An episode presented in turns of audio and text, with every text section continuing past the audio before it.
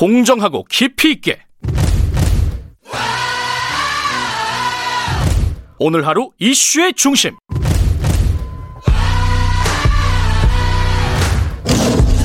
김경래의 최강 시사.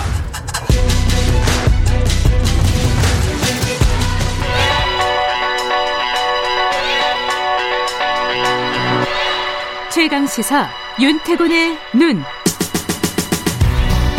네, 의제와 전략그룹 더모아의 윤태곤 정치 분석실장 나와 계십니다. 안녕하세요. 네, 안녕하세요. 민주당 얘기를 갖고 오셨네요, 오늘은. 네. 예.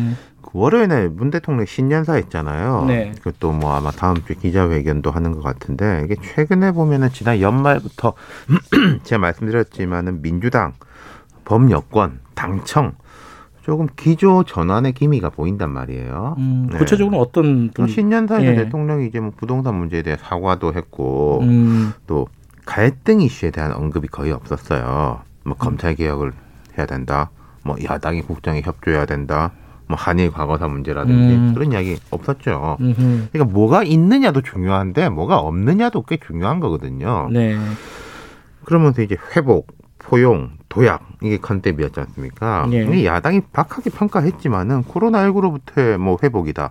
더 고통받는 사람들에 대한 포용이다. 뭐 컨텐츠 산업, 뭐 2차 전지, 언택트 이런 잘 나가는 영역은 도약해야 된다. 이 말 자체는 반대할 여지가 없는 거예요. 그러니까 그런 쪽으로 집중하겠다. 비갈등 어. 그렇죠. 이슈에. 그렇게 이제 예. 보이는 거죠. 예. 예, 좀 두고 봐야 되겠지만은 예. 흔히 이제 경제 민생 우리가 그렇게 말하는 것들에 집중한다.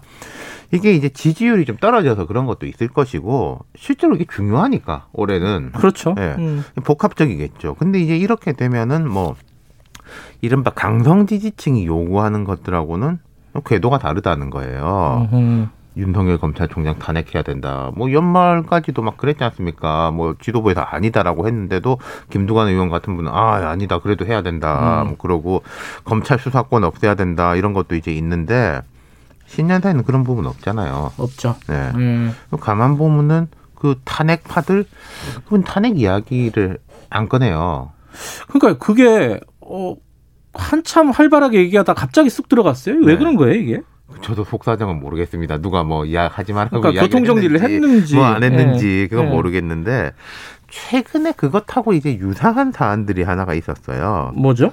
그 파란 장미 시민 행동 뭐 저도 잘 모르는 단체인데 파란 저도 처음 듣네. 네. 파란 장미 시민 행동. 예, 이런 음. 뭐이 단체가 의원들한테 서양문을 요구했다. 무슨 서양문이요? 검찰 개혁, 수사권 폐지를 생각한다. 아. 어떤 불이익이 있더라도 끝까지 추진하겠다. 이렇게 서명을 받고 거기에 일부 의원들도 서명을 해가지고 자기 SNS에도 올렸다가 음. 일제히 다 내렸어요.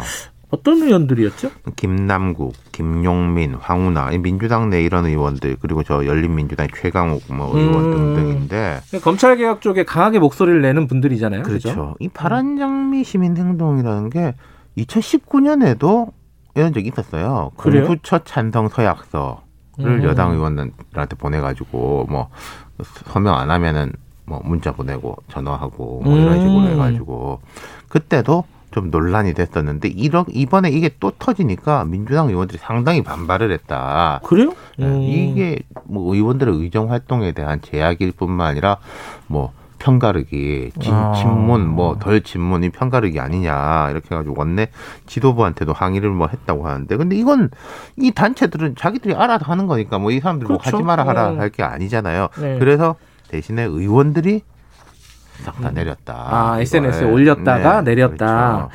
자, 이 상황을 어떻게 해석해야 되느냐 그러니까 이게 중요하겠죠. 말씀드린 청와대라든지 이쪽에 좀 국정 운영의 기조의 변화의 느낌 음. 하고 맞닿아서 보는 게 맞다는 거죠. 그러니까 음. 이 강성 지지층이 민주당의 구심력을 강화하고 대통령한테 힘을 실어주는 역할을 많이 했는데 최근에 오히려 원심력을 강화한다. 그러니까 음. 대통령이나 지도부한테 부담을 준다. 음흠. 그리고 일부 뭐 정치인들은 여기 이제 영합해서 이런 것이 이제 민심과 당을 괴리되게 만든다.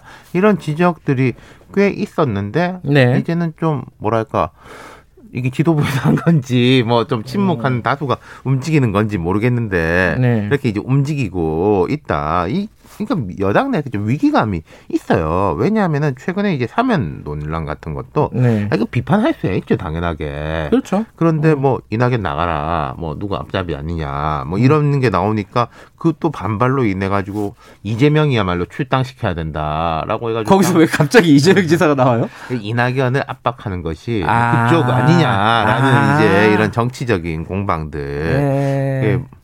약간 세력 싸움. 같은 걸로 번진 거네요. 네, 그죠? 그러니까 거기에 대한 위기감이 음. 있었다는 거죠. 민주당 내부에서도 네. 그런 어떤 움직임이라든가 분위기가 조금 당에 좋지 않다. 조금 좋지 않다가 아니라 많이 좋지 않다. 많이 예. 좋지 않다. 근데 이게 그래- 오래된 일이잖아요, 그렇죠. 이게.